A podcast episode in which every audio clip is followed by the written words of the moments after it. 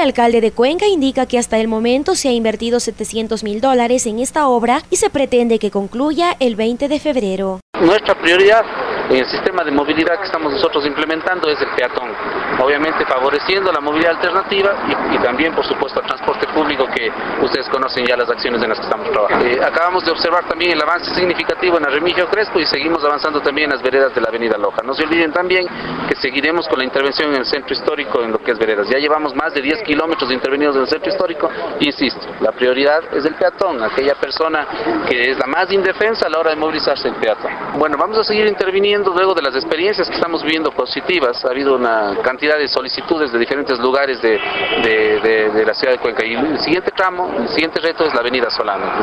Una, además una avenida emblemática para la ciudad de importancia no solo arquitectónica, sino histórica. El material que estamos utilizando normalmente es de este tipo de baldosa, que es antideslizante.